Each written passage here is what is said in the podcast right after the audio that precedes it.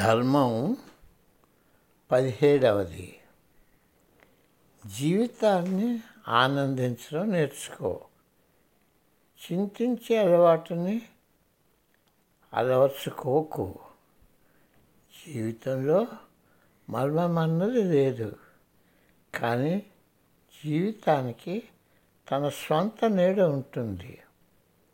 అందరు వ్యక్తులు వారు ఎక్కడికి పోయినా తమ నీడను తీసుకువెళ్తారు. నీ నీడ వేలాది వేల భావాలు, ఆలోచనలు, కోరికలు, అనుభూతులతో నిండి ఉన్న ఒక సంచి లాంటిది. దురదృష్ట మానవులు ఈ భారాన్ని తమ ఆఖరి శ్వాస వరకు మోసుకొని వెళ్తుంటారు. పైన ఉదహరించిన కోరికలను తీర్చుకోవడంలో వ్యక్తి కొన్ని బాధ్యతలను ఆరోపించుకుంటాడు. వారు దాన్ని ధర్మాలు అంటారు.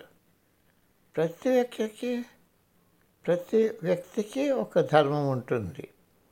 ఆ ధర్మం తను జన్మించిన కుటుంబం యొక్క సమిష్టి ధర్మానికి లేక తను ఉంటున్న సంఘానికి కానీ విభేదించరాదు.